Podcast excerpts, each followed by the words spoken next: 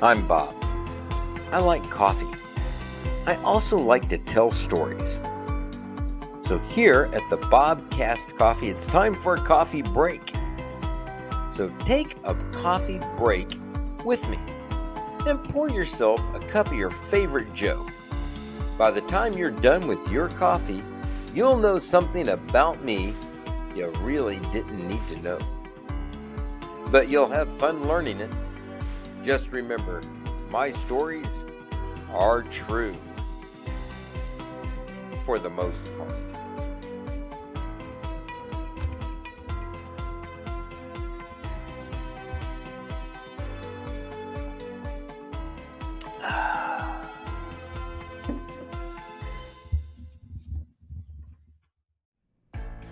This episode is brought to you by Scars and Stripes Coffee.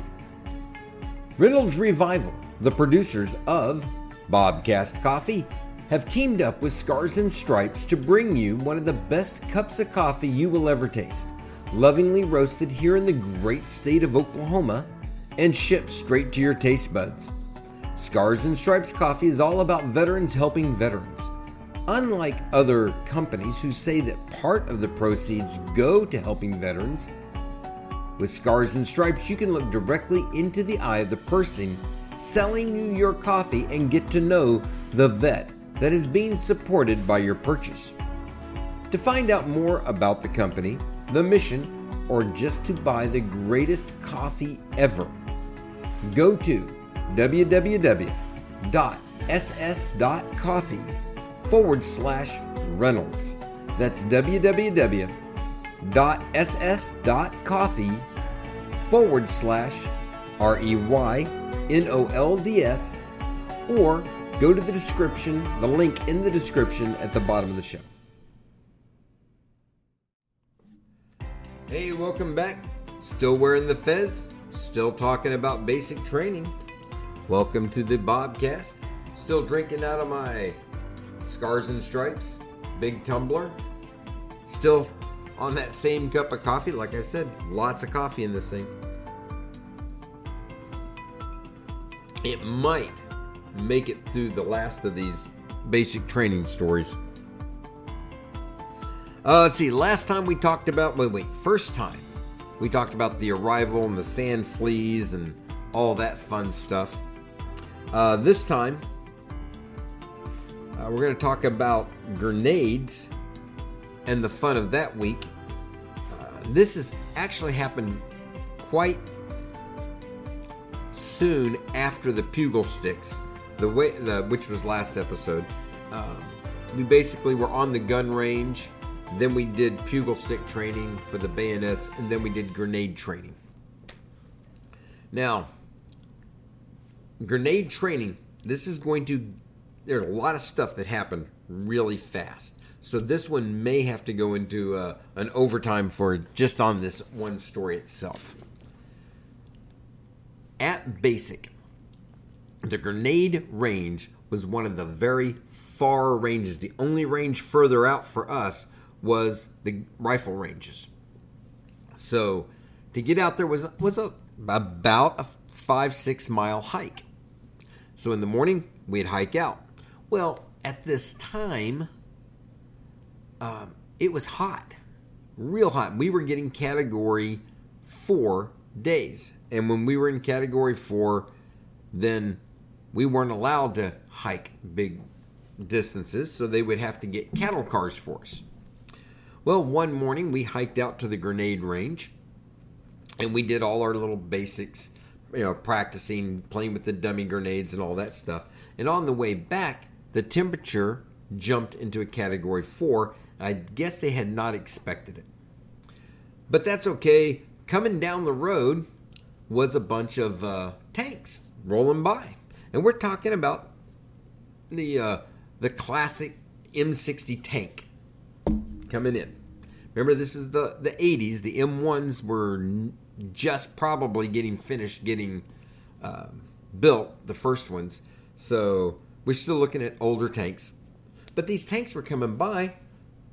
Platoon sergeants are looking at us. We're beat and dehydrated and running out of water. So they stop the column and say, hey, can you give us a ride back to base and we'll walk the last bit? And they said, no problem. So everybody started jumping up on the outside of the tanks. Here's another cool movie moment. So this tank is sitting there and everybody's jumping on. And I look up at the guys and I hand them my rifle. I toss my backpack up. I grab an arm like this and grab and pull myself over, swing my leg up to get up on this tank. And I want you to think about this. Tanks get moved by helicopters, big helicopters. And when they do, they've got sky hooks and these big eye bolts like this. They take the hook and and they just pick that tank up and go. I think there's like four of them on a tank. Well, when I rolled over, my kneecap met one of those eye bolts. And when you try to go hand to hand with a tank, it doesn't matter. Whether you hit the tank or the tank hits you, you lose. And I lost. You could hear my knee just go crack. I go rolling back off the tank, holding my knee, slam into the dirt. I am just, but I can't scream. I can't yell. There's a thought going back in my head. We're far enough along. If I get injured, they're going to recycle me, which means they're going to put me back into a uh, platoon that hasn't even shown up yet. And then I'm going to have to run along with them doing everything we've done so far until we catch up to my spot and then I you know will continue the training but that's going to put me 4 weeks behind everybody else 5 weeks behind I do not want to be recycled and spend another extra month to a month and a half at Fort Benning, Georgia. So, with my big fat swelled up knee, I climb up on that tank and we head back into town and I do everything I can to walk normal and smile as I pass every drill sergeant. That night, I get in the shower, ice cold water on the shower, and massage that knee until the swelling goes down. So now, I've got a knee that is just messed up, and it hurts. But I'm not. I'm not getting recycled. No way. So the next day, we're going down. We're going to throw live grenades. Now, two things happened that day that were very exciting. One hurt, and one did not. It was just scary. I'm hiking in. I'm using. I'm in the platoon leader position. So we've got the platoon marching like this. I'm off on the side. Now, I'm not really in charge of anything. I'm just holding that place. But it's a cool position to be in, and you want to keep doing things right, so you get to be there instead of somewhere out in the middle of all this rabble but my knee is killing me. So I keep falling back and falling back to the end of the platoon. And before the next platoon, I get too far back into them. I run up, get to the front, and then I, you know, rub and drag my knee all the way back.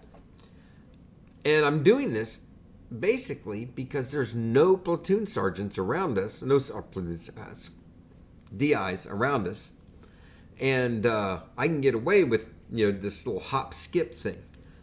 But every time I get too far back, there was a guy in fourth platoon. I was in third platoon. Guy in fourth platoon, for some reason, did not like me. I had said something or done something to piss in his crispies, and he has held it against me ever since. Hey, I'll take that on myself. All right? I pissed him off. But every time I get too close to his platoon, he's a road guard, so he's out front. He takes his M16 and goes, bam, hits me in the back pushes me forward and says, Get up there. He's no DI. He has no business. But I'm just trying to stay up with my platoon. Again and again, he keeps, I'm finally getting tired. And I said, Look, back off. And he calls me a few names and tells me to get up there. So the next time, I am just pushing as hard as I can to keep up there. I feel that M16 hit me in the back. He calls me a couple of names. I've had it and I swing around with my fist. My fist is holding an M16, but I go for him like that. The sights on my M16 come across at sort of an angle and slice him right across the nose. two gouges right across his nose. Blood goes everywhere. He screams like a little girl and he drops to the ground. Before I can actually register that I have just hit a guy with an M16, Remember, I told you there were no DIs anywhere? Well, all of a sudden there's like 50 of them, and they're all dogpiling on top of me. Great. Bob's in trouble. But we're out, we're, we're out almost to the range. We've got a job to do today. They yell, scream at me. They put me back in the platoon, put somebody else out there. I figured that's it. I just got demoted from that position. We go out to the range. Grenade live fire is wild. And the way it was set up at Benning at that time, it was a big dirt target area. And I'm talking big. And it had a big cement wall around it to catch shrapnel. Now, over on this side, outside of it, is some bleachers set up. So when you finish, you go sit in the bleachers and you watch everybody else throw their grenades. But you don't actually see, you see the grenades thrown, but you don't see the person throwing the grenade because they've got like a dozen cement bunkers, open top bunkers all the way around. And inside each cement bunker, there's a there's just an open area. You go in, right? And they've got a big plexiglass, big, thick plexiglass window looking into the range, and it's all scarred up from shrapnel and stuff. It's kind of cool. And you step on to a platform when you go in this bunker and you start moving like this. And I look down, what they've got is a pole coming up the in the middle of the of the bunker. And they've got a round plate, probably about a two inch steel plate around that you're standing on, and there's about six to eight inches of gap between the wall and that plate. So when you step on it, it's not a big sway, but it's a little sway. It's enough to let you know that it's moving. The idea is if someone gets silly, drops their live grenade, the lane guide that is in that uh, bunker with you can take his foot, kick that grenade to the side, it drops down below, you hunker in the middle, and it explodes going up the side. Yeah, I think it's a very smart safety thing. I'm glad it's there. Well, I go walking in. I'm in the very back of this stupid line. So I've probably got maybe 10, 15 people behind me. The rest of the company is ahead of me. You're walking along and you've got a big cardboard tube. And you walk up to this first little station, guy standing there, he says, Okay, take off your your strap. And there's like, you know, a little piece of paper you rip, whoop, and then your tube will separate. And there is a big bubble wrap covered grenade and that goes to the trash. You go to the next station, they take the bubble wrap, and that goes. Go to the next station, there's like this wire mesh cage around the grenade, and you take that off, and that goes to the trash. You go to the last station, and there's actual wire wrapped around the pin, so you can't pull that pin. I mean, they understand that trainees are using these grenades so you take that wire off. Now you're still holding that grenade with two hands, just like this. It's a baseball style grenade. And you go walking into the next open lane. Now, all this time you're hearing lane one, prepare to throw. Throw grenade. Grenade goes off into the range. Boom! Lane two, prepare to throw. You know, throw. Grenade goes in the range. Boom they're going down to 12 and then back to 1, and they're just going around in the circle. And as soon as someone comes out, the next person goes in. Well, I'm at like lane 7. I don't know for sure, but I'm somewhere in the middle. And I go walking over to the lane. I go into the bunker, and the guy's standing there. And you hear, Lane 8, throw the grenade. And the grenade goes. And he looks at me and goes, Let me see your grenade. Okay, here's my grenade. And he grabs the grenade and he gives it a safety check. Everything looks right. And then he looks at me, and you're sitting here, lane 10, throw the grenade. Boom. And he pulls the pin. And I look at him, and I realize what he's done pretty quick. He pulls the pin and he puts the pin back in. Now, when you go to pull your very first live grenade, which I would be pulling it like this, right? You're not pulling the pin, which is a lot harder to pull than you think. You see John Wayne in the movies pull pin. No one pulls a pin with their teeth. Does not happen. All right? You got to fight that thing out. All right? All he's done is loosen it up so when I pull it, I'm not going to drop that grenade. All right? So I've, you know, I'm, I'm, I'm ready. Give me my grenade back. And he goes, puts that pin back in and looks at the spoon in that grenade and pin won't go in. That pin has flared.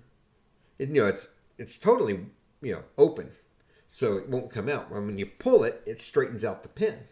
Except that pin opened up just enough that you could not get it back into the into the spoon. So he tries to get one side of the pin to go in, but it's not open enough to get one in. The other side's still fighting it. And, he, and you hear, lane three, throw your grenade. Boom. And he's trying, he's trying, he's looking at the thing. You can tell he's just, this is not the way it's supposed to happen. And he's like, well, pisser. Lane six, throw your grenade. Grenade gets thrown. Boom. And he's holding this grenade, and he look. You, know, you can see him kind of look up toward where that the the tower is. That's running the range, and they go lane seven, throw your grenade, and he looks at the grenade and looks at me, and you hear lane seven, throw your grenade, and he just goes ping, and I watch that pin or the pin. I watch the spoon fly up in the air between the two of us, and I don't know where it went. It just disappeared. It just, and he just goes and sets it in my hands that have been like this the whole time. And I'm looking at a live grenade cooking off in my hands. And I look at him like, you stupid SO. Yeah, and I just two handed throw it over my shoulder barely make it over the wall. It lands right in front of my bunker, explodes, shaking the plexiglass window. Grenades are actually pretty awesome little killing devices. Everybody laughs. It's up in the bleachers because Bob barely got that thing over the edge. Cool. So, oh, I'm running long on this one. So they um, they kick me out. The guy laughs at me. I go back. Everybody laughs at me. We go home that day. That's not the end of the story. I'm still nursing my, my hurt knee, but I'm getting to where I can walk pretty good on it now. And uh, since I was in the mass coming back, no one actually could watch me you know, just hobble and limp back that day, cold shower. Well, the next day, instead of going to training, Bob gets called by the senior drill instructor, and I have to go talk to the officers because Bob doesn't know this. Striking somebody with an M16 at basic is a court martial offense. Bob now is starting the paperwork for a court martial. All right. Well, it's an article something, uh, 14, I think it's 13, article 13, article 14. It's one of those articles. And that's the first step. If they can prove that I did commit this crime, then I go to the court martial.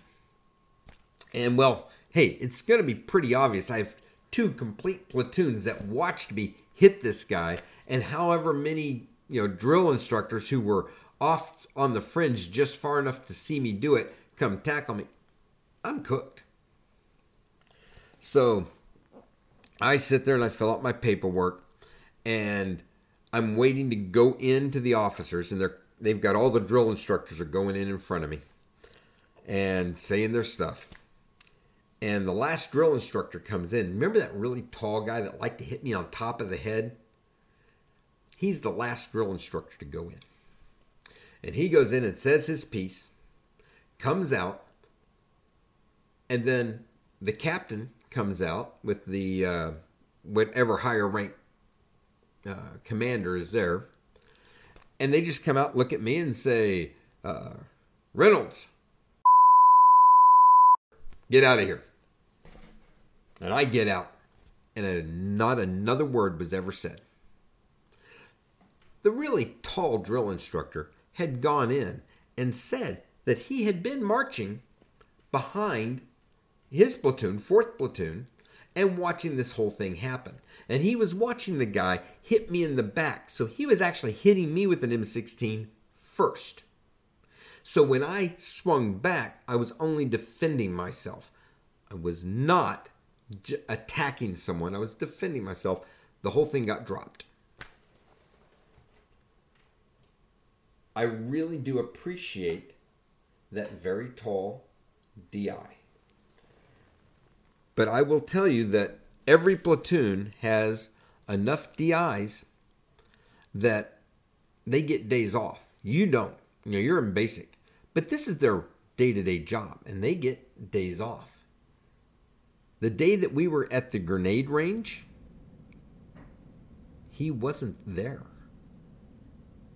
I don't know why he put his neck out for me, but he kept me from a court martial. And I really, really appreciate it because no other drill instructor saw this guy hitting me in the back. Only the kids that were at basic in the platoons saw that. So he had talked to his platoon, I guess. They had told him what happened. And the other guy did not get in trouble. I mean, he had a nice scar to remember basic training from. And I did not get toasted. So that was grenade range days at Fort Benning, Georgia. Another beautiful happenstance that kept Bob out of the pokey. Until next time, grab your coffee. We will be talking about something else. I am not sure what. How about Naked Bob? Those are always fun stories. Till the next time, drink your coffee, take your coffee break, and get back to work.